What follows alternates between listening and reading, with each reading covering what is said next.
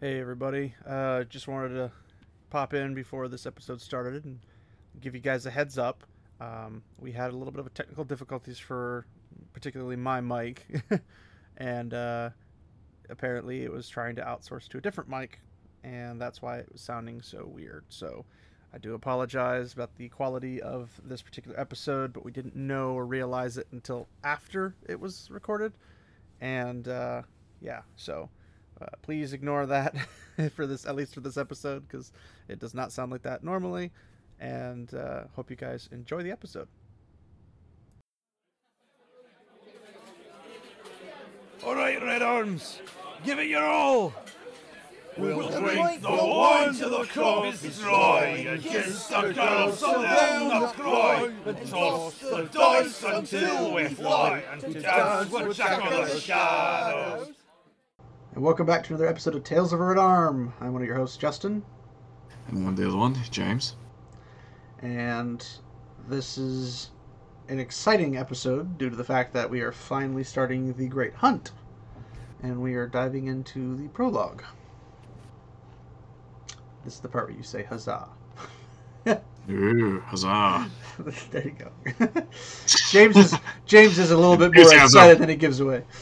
Um, but yeah, so this is the uh, episode where we're going to cover the prologue and a little bit of the pre-prologue, which is I'm looking forward to. Um, so yeah, we are excited you guys came to join us. Um, we're going to go ahead and get started because there's not a whole lot of dialogue for most of this paralogue or prologue prologue. And we just want to make sure that you guys can enjoy the going through discussion. So we'll be taking a different route and actually just discussing a lot of things, and then, um, well, we will. We'll. I'll do like a read through paraphrase like I normally do, and then we'll stop at random points and just discuss what was been talked about already, and see what our viewpoints might be about it. So, hope you guys have fun. So we'll go ahead and dive into the beginning of the Great Hunt. And it shall come to pass that what men made shall be shattered, and the shadow shall lie across the pattern of the age, and the Dark One shall once more lay his hand upon the world of man. Women shall weep and men quail as the nations of the earth are rent like a rotting cloth neither shall anything stand nor abide. Yet one shall be born to face the shadow, born once more as he was born before and shall be born again, time without end. The dragon shall be reborn, and there shall be waiting and gnashing of teeth at his rebirth. In sackcloth and ashes shall he clothe the people, and he shall break the world again by his coming, tearing apart all ties that bind.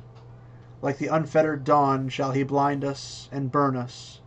Yet shall the dragon reborn confront the shadow at the last battle, and his blood shall give us the light. Let tears flow, O ye people of the world. Weep for your salvation. From the Karaethon cycle, The Prophecies of the Dragon, as translated by Ellaine Marise'idin Alshinn, Chief Librarian at the Court of Arafel, in the year of grace 231 of the new era, the Third Age. So, from that wonderful prophecy, what did you think when you read that? Hoping you actually did read that instead of skipping it. Like, I did accidentally skip it, uh, just because I'm reading this on a new, uh, new, new format. So, uh, actually, uh, literally right, right by that. Um, Well, you just heard it, so I mean, at least that should help. you. yeah. Well, like, no, no, I, I specifically was not listening. I figured. Yeah, the. I know. I I remember that he the first book started with um, texts similar uh, from um, not religious texts, but like um, Prophetic. yeah, prophetic sort of texts. It was at and, the uh, end of the prologue because it was a weird. It was a weird setup. For Yeah, I'm- one. I mean, well, yeah, I'm ch- kind of stuck, struggling to remember, but um, if I remember correctly enough, like one of them foresaw like the the dragon, like the okay, like they took opposite views. Like if the dragon returned, it would be a good thing versus if the dragon returned, it would be a bad thing. Whereas this is kind of middle of the road, I guess you could say. They, they see him as like he will be the destruction of mankind, but he will also be the re- redemption of mankind. Is is the kind of viewpoint that is taken from Yeah, both parties, which is fair to some extent, I suppose. Yeah, and it's just uh, just having my having in my head just the, the picture of Rand, just uh, you know, the country bumpkin, just being like, oh, he, he's he's going to be the end of everything. I will end you, weeds. He's a farmer. Ah. But yeah, I mean, Weep, weep, fall upon your knees and weep, for the dragon will return one day and bring great horror upon the world. And smash cut to Rand just there manhandling a sheep. I'm just imagining him like snoozing like his head with his hat over his eyes and just with a little piece of like you know wheat sticking out of his mouth like the typical farmers think he's just sitting there snoring so like weep for what you what will happen in the future and it's just pan to the kid in the background it's like oh that person that person he's like drooling out the side of his mouth and everything that would be entertaining to say the least completely not story related, but would be entertaining. But yeah, this is basically telling us like, oh, this is gonna be a horrible incident to people and whatnot. Um, weep for your salvation, and it's just like, well, salvation or destruction? You have to pick choose because you can't typically be both. Um, but the other one, the other prophecy specifically mentioned things like you know, the actual end of the world for mankind or whatnot. But I, I thought it was a very interesting intro. I love when they do these little prophecies of the dragon and stuff because they're little snippets and whatnot. And you have to remember that these prophecies are heavily what the actual like with the actual stories of all these countries and cities and towns and villages. Like a gleeman passing through, spouting these off to the people in the inns and whatnot. That's what they hear. That's what they get their entertainment from. So this is what they're hearing to, you know, put the kids in bed at night. It's like, well, if you don't, if you don't go to bed, the dragon's gonna get you, kind of thing, because they take bits of pieces from these stories and input them into their culture in the area even though it applies to everybody in every culture or in the area, um, they they will apply it however they want it to benefit them in their particular instance. But shall we move on to the prologue specifically, or do you have more to talk about that? Yeah, Well, so be like you building on what you just said. I do always find it here fun and interesting to sort of see how different cultures interpret it, sort of legends and stuff, yeah, stuff like that. Um, and also like legends that you like kind of can't can't even be agreed upon, if that makes sense. Just from uh, like the different prophecies from the first book. Uh, there's kind Well, of difference of opinion. there's sometimes different prophecies from different people, but they all kind of hit the same topic. It's just how they are viewed and portrayed. There's going to be the main differences. Yeah, I always find that interesting uh, within like fantasy settings and all that. Just, just, a random little thing. Okay, that it? Uh, yeah, that's that's pretty much it. Although I am just really interested to see like what they're going to get horrifically wrong. Just being like, just see the just see the description of uh, like what the dragon shall look like, and it looks nothing like Rand. Well, everyone has their opinion on what the dragon's going to appear. Like some think he's going to come like walking out of the clouds, dressed in fire, and you know some crazy out of the way like thought process. And other people think you know he's just going to come out of nowhere, probably with an army. Um, you know, people people don't expect him to come from what you would consider an insignificant background. so Not exactly, not exactly a person from humble origins. yeah, that's not what they were going to expect him to be. Um, they just know that he's going to go mad because he's going to have the ability to wield the one power, and that's what they have to work with. It's like, oh, we need to stop him before he causes another breaking because the taint, and you know, blah blah blah blah blah. So, anyway, we'll move on to the prologue. And so here we are, the prologue in the shadow. So, Great Hunt starts out, obviously, with the prophecies of the dragon, at least a portion of it. Um, and then we're moving into a perspective of, as it calls, the man who called himself Bors. So, I will refer to him as Bors, even though every time I do, it's basically the man who called himself Bors is what's written instead. So, um, Bors. Refer to him as Bob. Bob. My Bob. so, uh.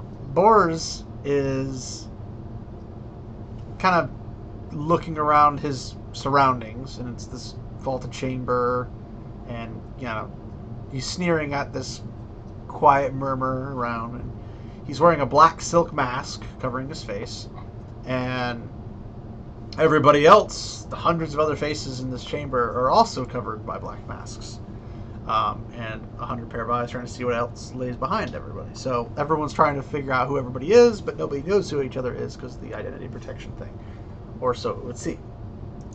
So It's like playing Guess Who. Just yeah, basically, but with the mask, so you don't know specifically. Like you don't you don't find out who they are by looking at their face. You find out about looking everything else. Um, Excuse, excuse me, are you Lady blah blah blah? No. no, Someone tells me you're lying to me. Oh, really? Well, give it away. the fact that you're behind a mask. Um, so it goes into a little bit of a description of the room, which isn't super hyper important, but it's a nice visual to help you understand things. I'm not going to call that, but Bors doesn't know where this chamber is. He just doesn't think that anybody else knows either. He just he was summoned to this location, and the summons he didn't like the idea of how it happened and everything, but he showed up because of the type of summons. Um, and you know, it's a little, it's a little bit of tension going on inside this area because, you know, he's wearing all black and he's trying to disguise his height and he's trying to confuse people whether he's thicker or thinner or whatnot. Um, so he's, he's getting really hot and he's glad that the fires aren't like super hot fires which makes you imply it's probably like a supernatural fire or something used with the one power or something. You know, it's, it's got a different source other than just a normal fire. And everybody else has their variety of wearing clothes and stuff, but um, he's just watching everybody else and he's being very patient because most of his life he has had to work with patience and whatnot wait for somebody else to make a mistake and then he gets the upper hand on them which is very much a typical uh, survival skill i should say.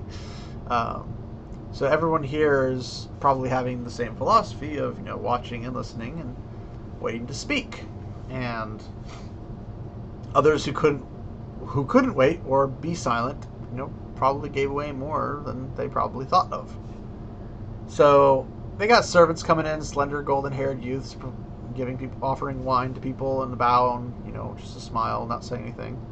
And it was young men and women, and they had their own description of you know, tight white breeches, um, flowing white shirts. But they had this disturbing like grace, and Bors is offered a goblet, which he takes, but has no intention of drinking and even though if, if he doesn't take it, it might appear he doesn't trust them, um, or is unloyal, or some other possibility. It just says or worse, but unloyal is always worse than untrusting. Um, but it could be deadly here if you you know refuse altogether. But anybody could slip anything into a drink, and you know amongst his companions, he feels that they're not going to uh, miss anybody being dropped out of the race, so to speak, and uh, limiting people who want power and whatnot. Um, Not, not to state the obvious, but everyone here sounds very uh, untrustworthy here. You don't- just, just saying. you don't say. But then he starts thinking about like probably the servants will have to be disposed of after the meeting and everything because servants hear everything. But when the servant girl straightens up and you know she has her sweet smile and everything, but he looks at her eyes and they're just blank, empty eyes. Like more dead than alive, or more dead than death in this particular case. But um, so he kind of like shivers because it's, it's creepy. It's just absolutely creepy. Um, and she gracefully moves away, and you know he starts raising the goblet to his lips before he catches himself. He's like, "Oh, it's not what the girl had done to her, or that really bothered him, but he thought he had detected a weakness in the person he served, but then he finds himself put in a more precarious position than he was before. And he'd always fallen this mantra of, search for weakness, and every weakness has a chink, and then you can probe and pry and influence it. And, you know, if somebody has a weakness, you have a chance to overthrow them. So his current masters is what he's thinking about working with. But he's frowning behind his mask and he's looking at everybody else. And there's plenty of weaknesses. There's nervousness amongst the people. Um, some are too stiff, some are too jerky. Um, some who are guarding their tongues were still giving away the things. And about a quarter of them, so probably roughly around 25 or so, I didn't even bother with the disguise beyond the black masks. You know, you got a woman standing with a golden crimson, or before a golden crimson wall hanging speaking softly to a figure, impossible to say if it's a man or a woman, cloaked and hooded in gray. She'd chosen the spot because the colors of the tapestry set off her garb, which is attention drawing, and that's a really, really dumb thing to do if you're trying to hide. And she's wearing a scarlet dress cut low at the bodice to show too much flesh, and you know, high at the hem to display golden slippers marked her from Illian, and a woman of wealth, perhaps even noble blood. Okay. Well, then you have that Illianer. There's another woman by herself and quiet. But she has a swan's neck, lustrous black hair, goes down below the waist, um, has her back to the stone wall, observing everybody. No nervousness, but serene self possession.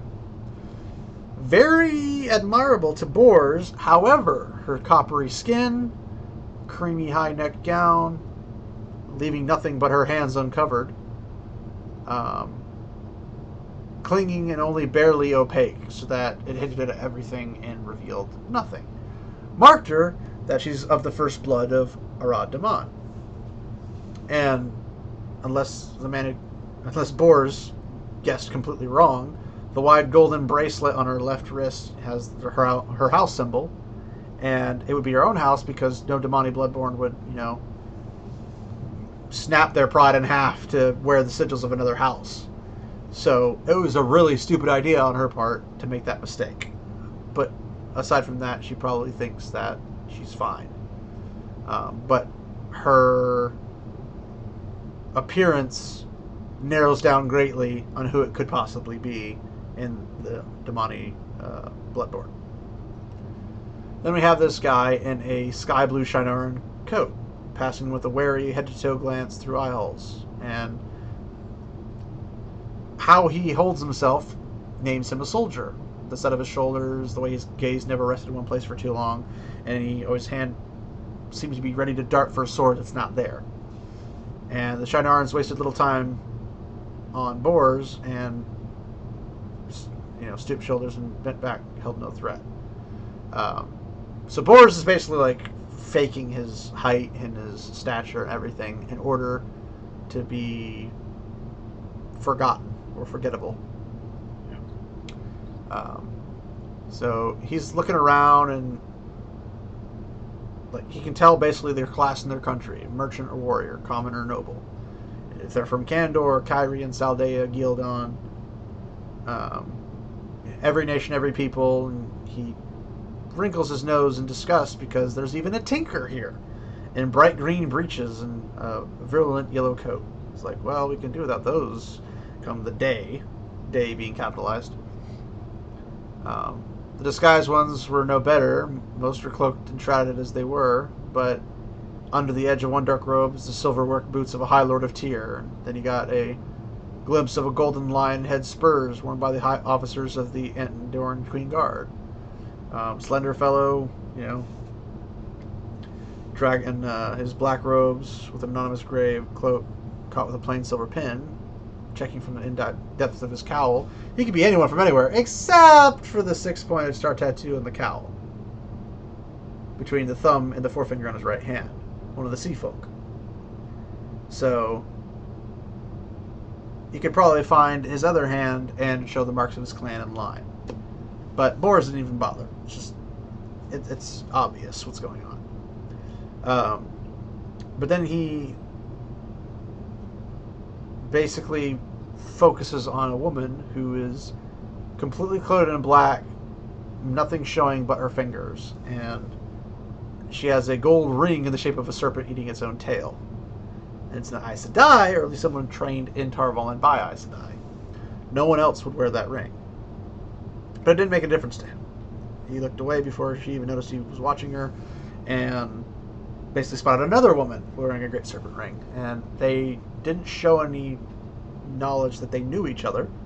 And it's just the way the White Tower works, where they pull the strings of kings and queens and make them dance, and they bother everything in the nations and whatnot. And, you know, he's obviously not. Bors isn't happy with this, and he you know, curses them. But he grinds his teeth together, and he's like, "Well, if they, if the numbers must dwindle, and before the day they have to, um, there would be some who'd be missed even less than Tinkers." So Boris does not care highly for the, as he would call them, the witches. Um, but then there's a chime that sounds, and everything else just stops. It's just pure quiet. But before we go any further, I probably say, what do you think about these descriptions? Do, do they stand out to you or anything? Well, actually, like this entire section, I really do enjoy. Just because you like you do, well, everyone everyone here is uh, incredibly guarded and uh, clandestine. But yet, um, know it's it's it's interesting to see almost a kind of uh, Sherlock Holmes level of uh, Detail.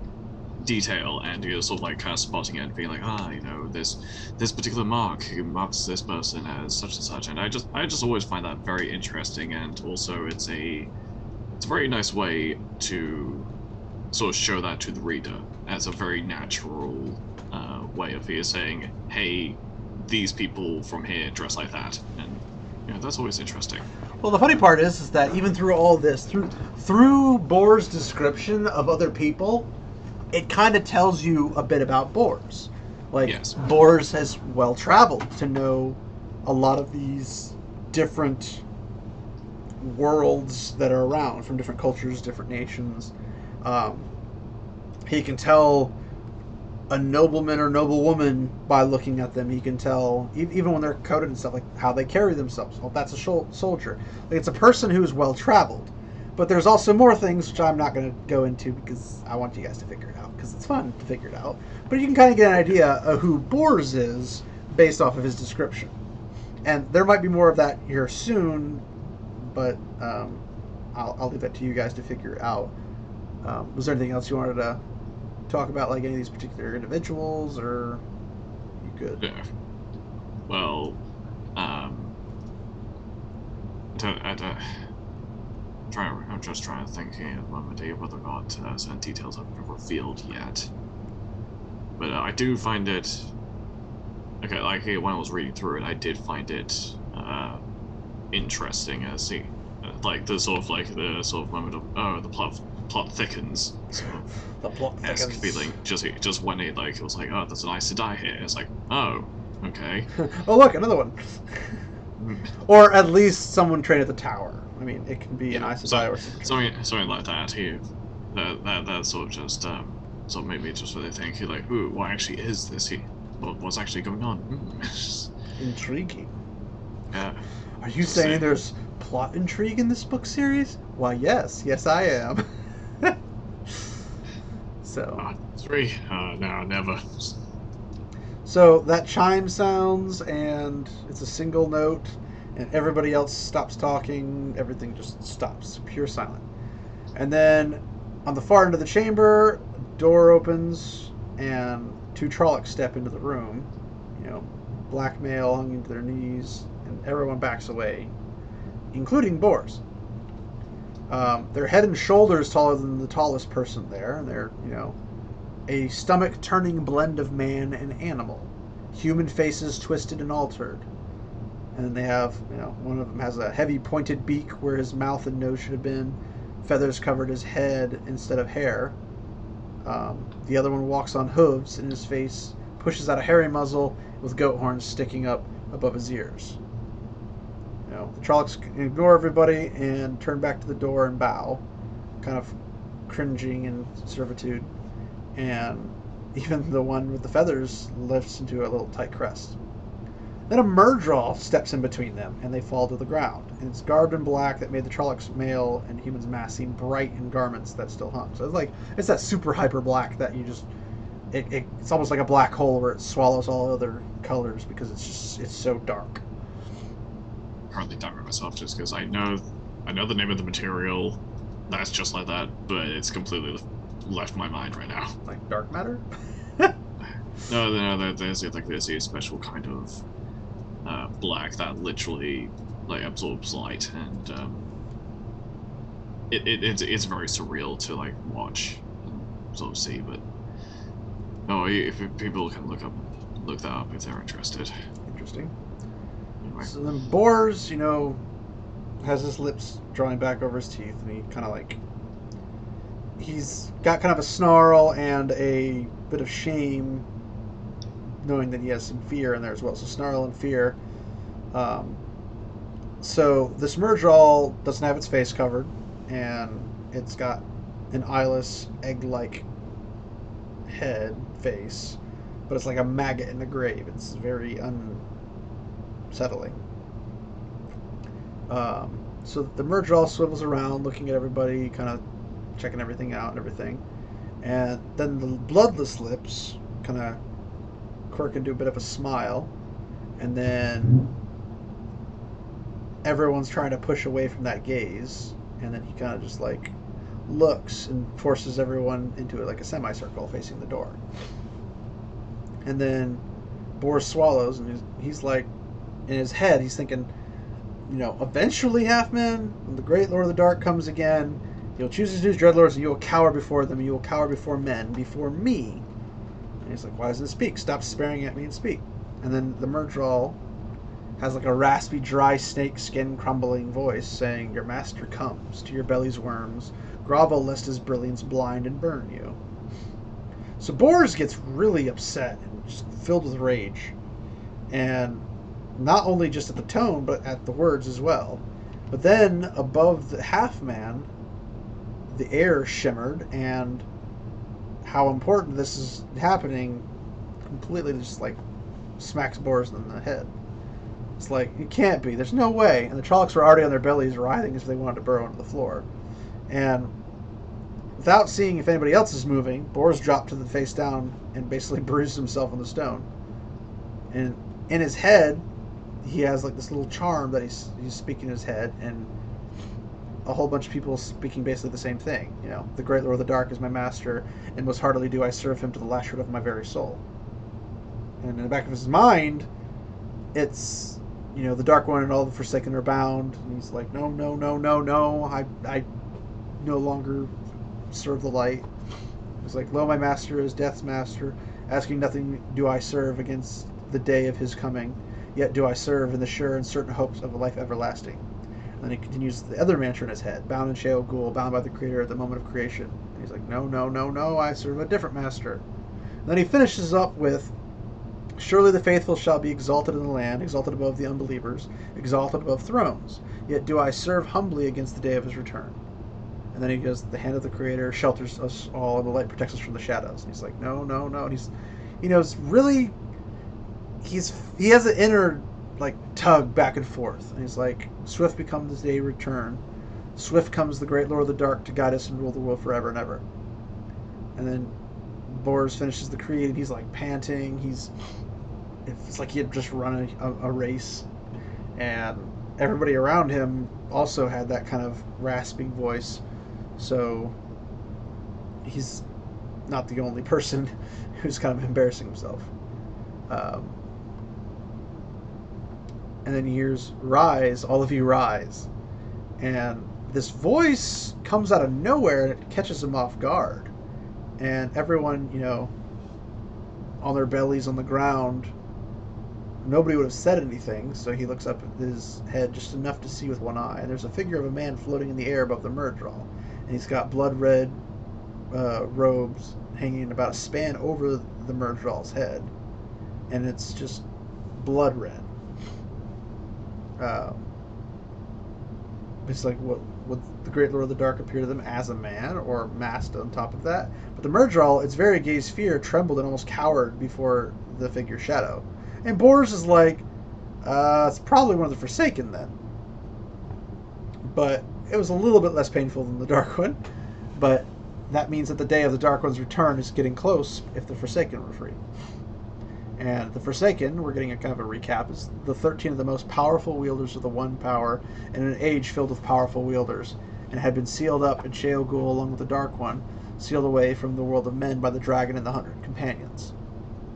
And the black bat blast, or the back blast of that sealing had tainted the male half of the true source, and all male Aes Sedai, those cursed wielders of the power, went mad and broke the world, tore it apart like pottery bowls smashing on rocks. And in the Age of Legends, before they died, rotting while they still lived, a fitting death for Aes Sedai in his mind.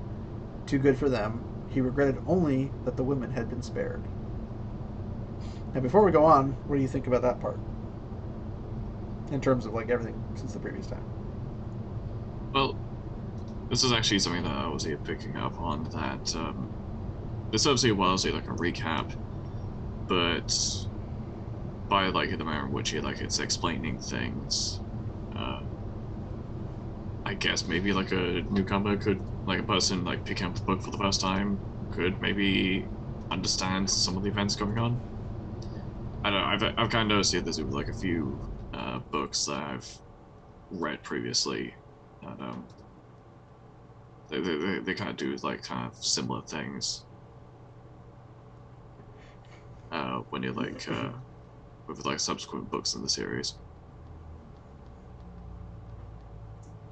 So, But as for like the actual contents of, sorry, that that's like a complete aside. But for the actual contents, I find it interesting that see, there's kind of a natural resistance to like following the Dark One. That it's kind of like an innate sort of well, before you I- I before you join the Dark One, the mantra of you know the Dark One and uh, his followers are bound in Shayol Ghul, like that whole mantra. Yeah. That's something that you held to, but then when you switch sides, that's what you knew, and now you have a new mantra, and that's what he was saying earlier, as his mantra as his current master and everything. So he's remembering the old stuff to counter his his current one, but he still is resisting it. But that's what he knows, and we heard it several times in the uh, first book in the Eye of the World. So it's not like it's a new concept either. I, I just find it um, found it interesting that you know there's a kind of like a pullback to the light, as it were, or um I would call it a someone- struggle. Yeah, that there's kind of a struggle going on, and also I found it interesting um, when uh, figure like okay, well, first of all, I can say like the I can say like the interpretation that um, uh, Bors sees himself better than like the Myrddraal, and he'd sort of just see like Well, everyone in the room's here for power. yeah, that's that's the that's the other thing. Is he like if, if I, I think that he like he, my sense of self and uh, sort of um, kind of sensibilities would kind of stop me from thinking I'm better than a Myrddraal because I I don't think I could take a Myrddraal and fight. Just saying. I think you have to be mighty confident to think you think yourself better than that. Well, that's in a fight, but remember that the person above the Myrddraal right now does not have to fight the Myrddraal, the cower the Myrddraal. So it's not about it's not a matter about fighting. It's a matter of who's going to be in charge. And right now, the Myrddraal is above everyone in the room. And then this robed figure shows up, and now that person is the one in charge of the whole room. So before the robe person comes in, everyone saw the Myrddraal and says, well, they're just a grunt for the Dark One, even though the Trollocs are technically the grunts. They're just someone beneath the Dark One that does their bidding, and one day I will be above them, kind of thing. Like that's that's that power Yeah. dynamic that they're trying to take advantage of. They're trying to be like, hey, um, I'm going to one day be greater than this person. And that's a thought process, not necessarily true, um, depending on how people get to where they get and what they think is going to happen. But that's the thought process. So, Yeah. um, we'll get back to it. And basically, you know, he's on the nobility. Nobody had risen. Only a couple people even raised their heads. And then the robe figure, you know, yells, rise and stand. And he, you know, gestures with his hands. And Bors gets about halfway up, very awkwardly. And he realizes the hands are horribly burned. And they have crisscross of black fissures and raw flesh as red as the the robe person's robes. And he's thinking, like, "W- would the Dark One appear so, or even one of the Forsaken? And then he looks at the eye holes of the blood red mask, and he straightened hastily.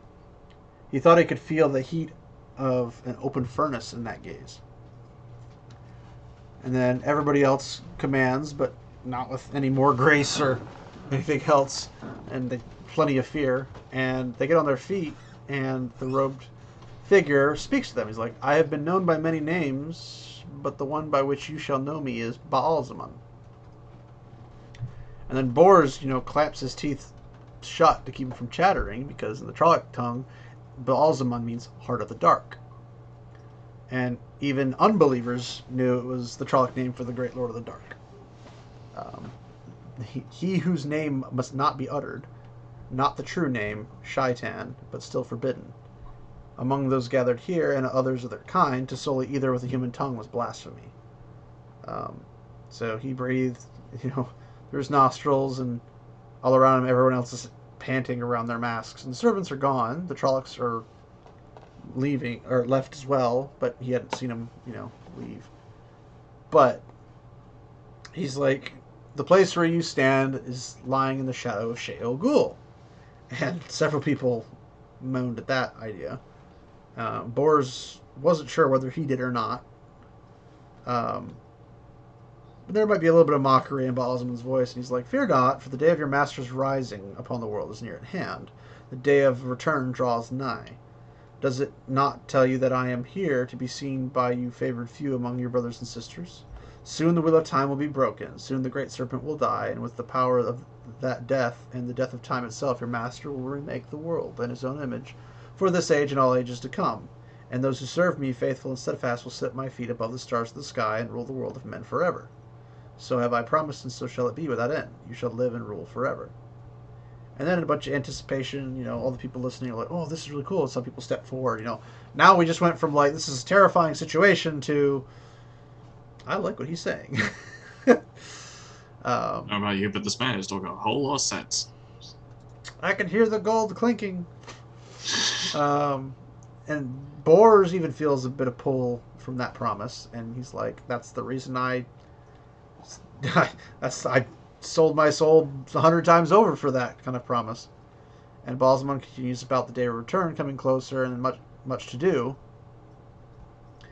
And then there is a little pocket of air to Baalzamon's left that shimmers and thickens into the figure of a young man and a little bit lower than Baalzamon. And Bors couldn't tell whether it's living or not. It's just a country lad in his clothes, um, with a bit of mischief in his brown eyes and a hint of a smile on his lips, and like he's remembering or anticipating a, a prank of some sort. The face, the flesh looked warm, but the chest didn't move with breath, and the eyes did not blink. So it's basically like a bona fide miniature or clay figure of an actual living being, but with like hyper realism. It's not real, but it appears real. It's like a still shot of something in 3D.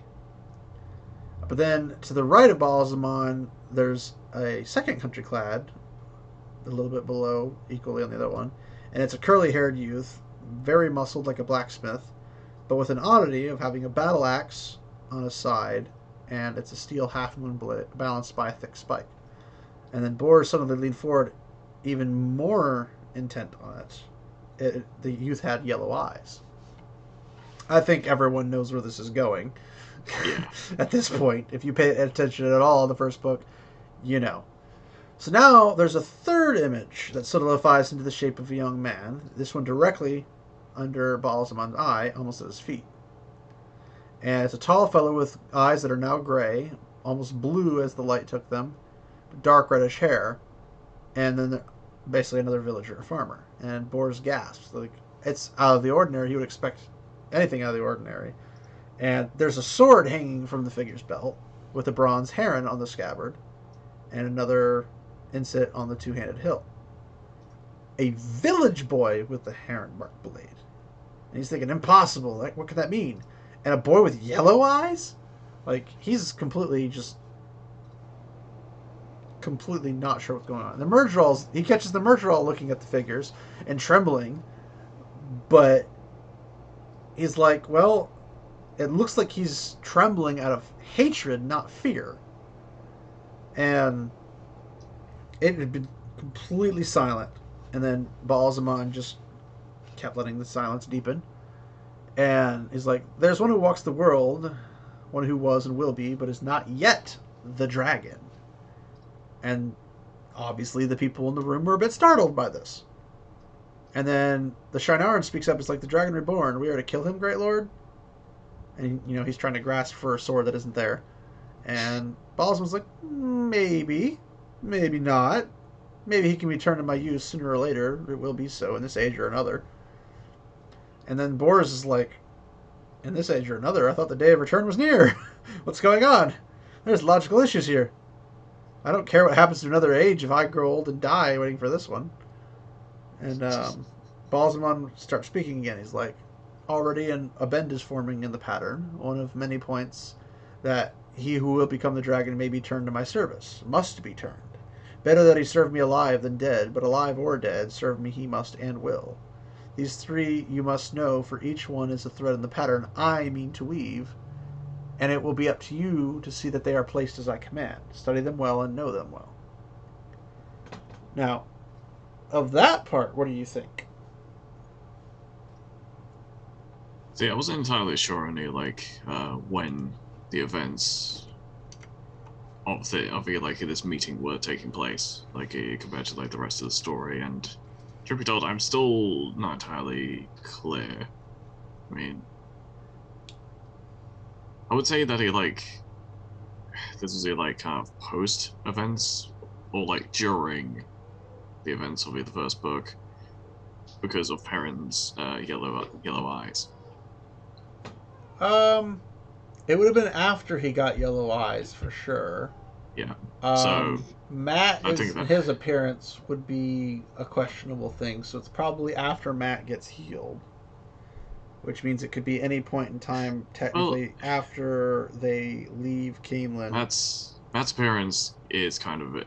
It could be from any anywhere. Like it, could be literally from like the day he was about to stuff the badger in the flour sack or whatever it was. It could be, but because all of the other because the other appearances, like the sword on Rand's hip, Perrin with his Yeah. axe, all that stuff happened after they left. Like this isn't images from that point. So it could be. I am more likely to think it happens after the Eye of the World ends. That's my particular position because of other things that are also involved with this. But we haven't got there yet. But that is my particular opinion. So, um, having these three boys put in front of them and like learning them and all that stuff, um, you know shifts uneasily and everybody else is, but the Illianer woman is, you know, has her hands spread over her bosom to hide the rounded flesh, allegedly. And she's got this half frightened, half ecstatic look, and she's nodding to someone like she's being talked to or something. But she seems to give a reply, but didn't. There was no word that come out. And then she arches backwards and trembles on her toes, and he can't tell why she's not following, falling and stuff. And then she settles back to her feet, and then she nods, and then she bows, and then all of a sudden, one of the women with the great serpent ring has the same thing and starts nodding as well. And he's like, huh. So each of us hears their own instructions and no one hears another. And Bors is kind of frustrated by this. Um, if he knew about any of the other people in the room and what they were commanded, he might be able to use that to his advantage. But in this way, he's got to wait. And he forgets himself, but st- and stands up straight, so he's not slouched like he was. And then, little by little, everyone in the gathering is getting their orders and stuff. Um, the Atha'an Miere, the Sea Folk, stiffened with reluctance, nodded. The Shienaran stands to be speaking confusion while he acquiesced. Um, the other woman from Tarvalin giving a, a start, and then somebody else shaking his head before falling to his knees and nodding vigor- vigorously. Uh, like everyone's kind of doing the convulsions occasionally and all these different things, and all of a sudden he hears Bors, and then Bors jerks up and then has a red mask filling his eyes, and he can still see the room and the floating shape of Baalzamon, but all he could really see was the red mask face, and he's like um, getting overwhelmed by this feeling, and he's he thinks he can see flames in the eye holes of the mask. And then the question is asked, Are you faithful, Bors? And there's a bit of mockery because it's like he knows that's not his name. And he's like, I am faithful, great lord. I cannot hide from you. And he's like, I am faithful in his mind. I'm, I can swear on it. And he's like, No, you can't. And then the certainty that Baalzamon's saying to him like freaks him out. But he you know speaks. He's like, "Hey, command me, great lord, and I obey." He's like, "Well, you're to return to Tarabon and continue your good works. In fact, I command you to redouble your efforts." You know, and Bal Baalzamon gets you know this look at by from Bors, and Bors is like confused. And he's like, "But what? Okay, if that's it." And he's like, Second, you will watch for the three young men and have your followers watch. They are dangerous, so be warned. He's like, looking at those figures again. Bors is like, How am I supposed to do that? I can see them, and I, but I can't see anything except his face, aka Baalzamon's. And he's like, uh, How are farm boys dangerous? Is one of them like? He's, he's about to say, Is one of them the, the dragon? But he's like, you know, the sword is dangerous to the man on the point, but not to the man on the hilt, unless the man holding the sword is a fool or careless or unskilled, in which is twice as dangerous to him as anyone else. It is enough that I have told you to know them. It is enough that you obey. He's like, as you command, great lord, so shall it be. Um, then he's like, regarding those who have landed at Toman Head in the Damani. Of this you will speak to nobody, and then when you return to Tarabon, and then Bors is like listening, and his, you know, the instructions make no sense. He's like, well, if I knew what other people were being told, maybe I could piece it together. So he's he's completely flabbergasted about what's going on. Um, and then he felt his head grasped by like a giant hand crushing his temples, and he felt like he was being lifted. And this is a very detailed thing, so I'm going to like leave it alone because you can read it on your own. But it's a very detailed experience. He feels. Um, and he's thinking about like a woman dressed in white, receding into the blackness and vanishing as soon as she appeared. Raven stared him with an eye, knowing him and then disappearing. A whole bunch of things are happening, and then it's just going on and on and on, and he's not really sure what's going on. But then Bors finds himself half crouched in the chamber with others. Um, a lot of people watching him, all quiet, and whenever he looked up or down in any direction, Baalzamon was still overwhelming him.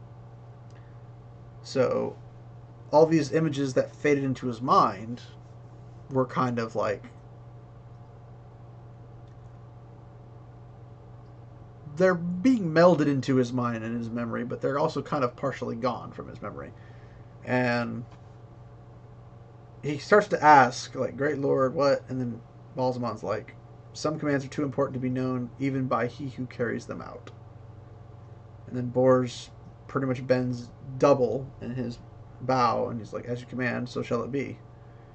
Um, and when he straightens, he's alone in silence, and the Tairen lord nodded and bowed to someone no else saw, and you know, he, it's repeating this process over and over and over again. He's like, there was something, but what was it? Wasn't there something? So he feels like he's beginning to sweat, and then he turns back to these three youths that are floating in the air. And he's got this muscular, curly-haired youth, the farmer with a sword and the lad with a look of mischief on his face. Pretty easy to guess who that is. Um, but he's in his mind. He's like blacksmith, swordsman, and trickster. That's how he's going to identify them. He's like, but what's their place in this puzzle? What what will bring the day of the return um, to bear, if you will? Um, but he didn't make them center of the gathering. Otherwise, it would not be important. So we have these three boys being the center of attention, aside from Baalzamon himself. So it's definitely um, it's it's it's definitely a important event, I guess would be the easiest way to say it.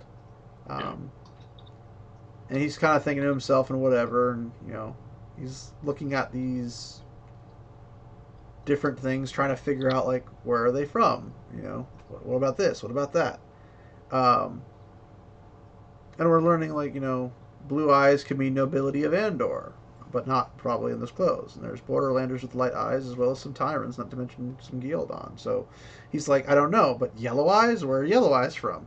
So he's looking at Rand's eyes and he's like, well, here's some places that blue eyes would be normal.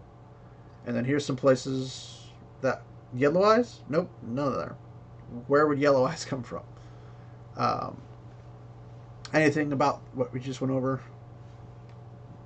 I actually really love just the the, the way that he like the Dark One goes around instructing his followers. Just the whole thing of it like only imparting to like select individuals, like the apostles of information that only they know about. Like I, I, I just really like the way that he like it's presented but I also like more that there's there's like the kind of like evil subtlety of the Betty that he imparts information that even you don't know about to you, just because you're like the nature of the information would be compromising. And I, don't know, I just I just really like that because he like that's a, like very unsettling. Just the idea of the like thoughts and ideas just like being implanted into your head without you being conscious truly of them. Yeah, and the fact that everyone's getting their instructions individually. Yeah. Meaning that even though, like, you could cross reference them and whatnot, there's a ginormous, elaborate scheme at play.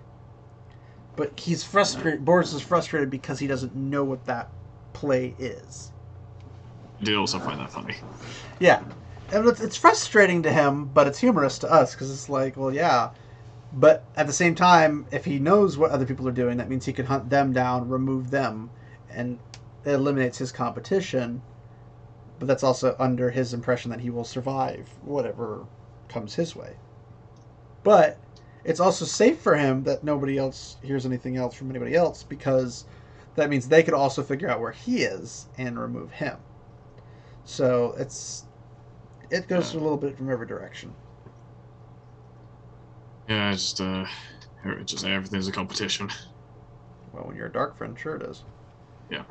Everybody wants to be top dog, so the only way to be top dog is to have nobody else to be top dog instead of you. So, um, somebody touches him on his arm, and he kind of like swivels over, and there's a young man sitting there, and you know, Baalzamon's gone, the Myrddraal's gone, and the door had been. Um, now three figures are still hanging there, but you know, it's like they're staring at him, and he's like, "Well, my lord Bors, I'll show you to your room." And he doesn't want to look at the dead eyes in the guy who's touched his arm, but he looks back at the three figures and then you know uneasily moves towards the where the youth is taking him, and he's like, "How does the youth know what his name was?" And you know, you go a little bit further, and then he finds out he's in a corridor by, by himself with the ser- by himself with just the servant, And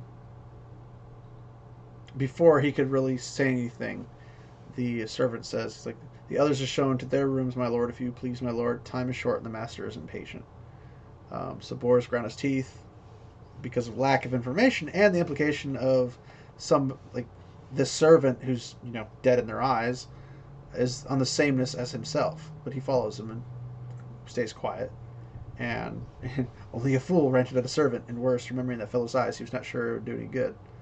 Um, and he's like, I don't know what I was going to ask. The servant smiled. So then we get, you know, Bors not feeling comfortable at all, and he's back in the room where he waited from the first arrival, and then eventually uh, finding the seals on a saddlebag untouched, he, you know, was like, okay, no one went through my stuff. Uh, a servant stood in the hallway, not entering. He's like, "You may change to your own garments if you wish, my lord. No one will see you depart here, nor arrive at your destination. But it would be best to arrive already properly clothed. Someone will come to show you the way." He's like, "Well, untouched by any invisible hand, or any visible hand, the door swings closed." So then Bors is like, "Oh," like he's shivering. He's like, "This is not my ideal situation." So he undoes the seals of his buckles and everything in the saddlebags and pulls out his usual cloak, and back of his mind, he's thinking, you know, like that small voice that wondered if promise, power, immortality, or anything was worth another meeting like this. Uh, but he laughed. He's like, "Ha! For that much power, I would praise the great Lord of the Dark under the dome of truth." Um, and then he remembers the specific commands he has uh, by Baal and he fingers the golden flared sun worked on the breast of the white cloak and the red shepherd's crook behind the sun, symbol of his office in the world of men, and yet laugh. There was great work to be done in Tarabon and Almoth Plain.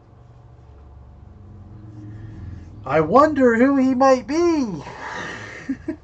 dun, dun. Um, and the Dome of Truth, if everyone's not aware, is a. Uh, Nah, don't think I've come across that term yet. the Dome of Truth is a building that is very important to the White Cloaks. It would be essentially like a courthouse, if you will. So, it's a very important White Cloak building. And as you can tell, it's a giant dome. Um, but, I thought it was like a giant cathedral, but I mean, cathedrals have domes, so there you go. Uh, just once again destroyed by attack. Yeah, facts and logic. what can I say? I like destroying things. but yeah, uh, what did you think about that stuff? Very great introduction. Uh, I'm interested to see where things going from here. Do you have any idea who Bors is? Uh, I'm trying to remember what his name was. Bornhald? Dain Bornhald? I'm also. Bornhald was the name of the the person that Rand and Mat encountered in. Um, I'm trying to remember now. Was it Baerlon? Yeah. They didn't have. Na- I don't think they had names, did they? They were just like cloaks. I'm trying. I'm trying to remember. I think. I, I'm I'm misremembering, but uh, I know. The, the we only have. It might have been what, two- Dain's. two it might have been Dain's son. I can't remember off the top of my head. I'd have to go back and look at it specifically, but Yeah. it, it might have been Well, Dane's really, son, that's- or it was uh, just random white cloaks. Well, there's there's the two named White Cloaks I can think of at the moment, Andy. That was Bornhald and You just mentioned that was the captain, so I think that was it. yeah. Well, the other one's uh, just- Byar. Yeah, that, okay. I was trying to remember his name just for the sake of it. Child Byar. Well, remember this one has Freakiest man the this one has the red shepherd crook on it, which is a different stat status. Okay. But so, what did you think? You thought overall it was a very interesting introduction to the Great Hunt. Yep.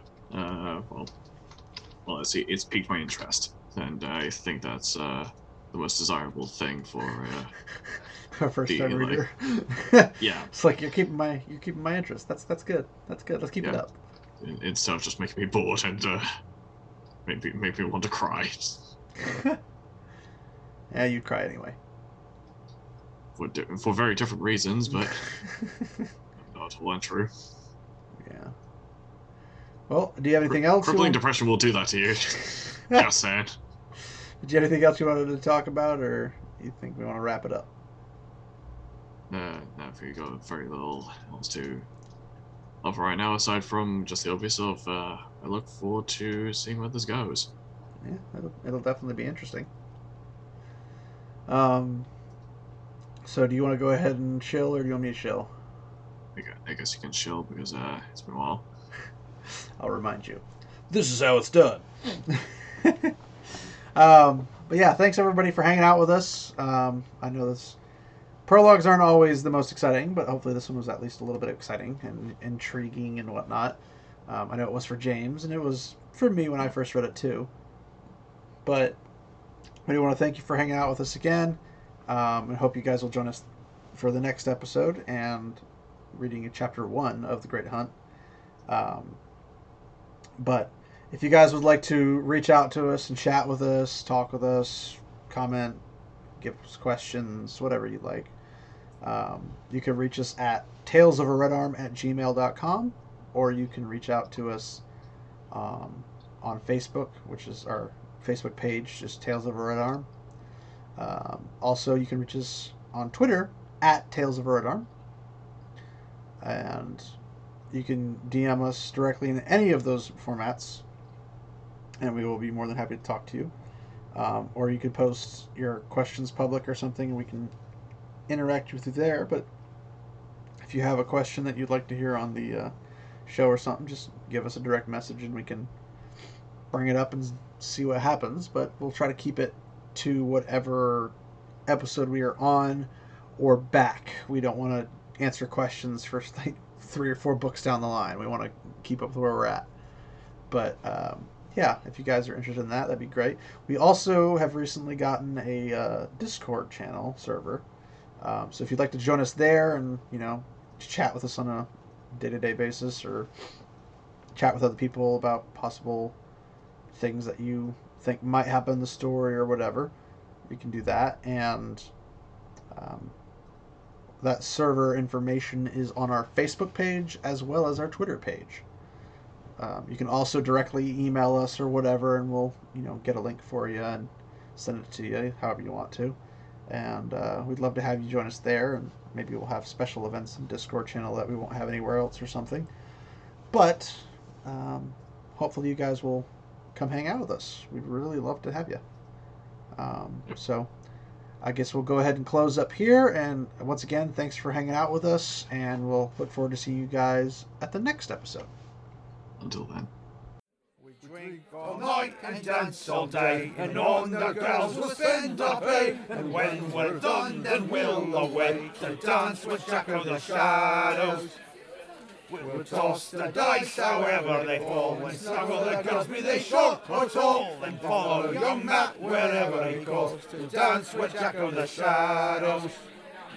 We'll toss the dice however they fall, and snuggle the girls, be they short or tall, then follow Lord Mat wherever he goes to dance with Jack of the Shadows. We'll give a yell with a bloody curse and hog the maids. It could be worse. Let's ride away with the dark woods first to dance with Jack of the Shadows. Yeah!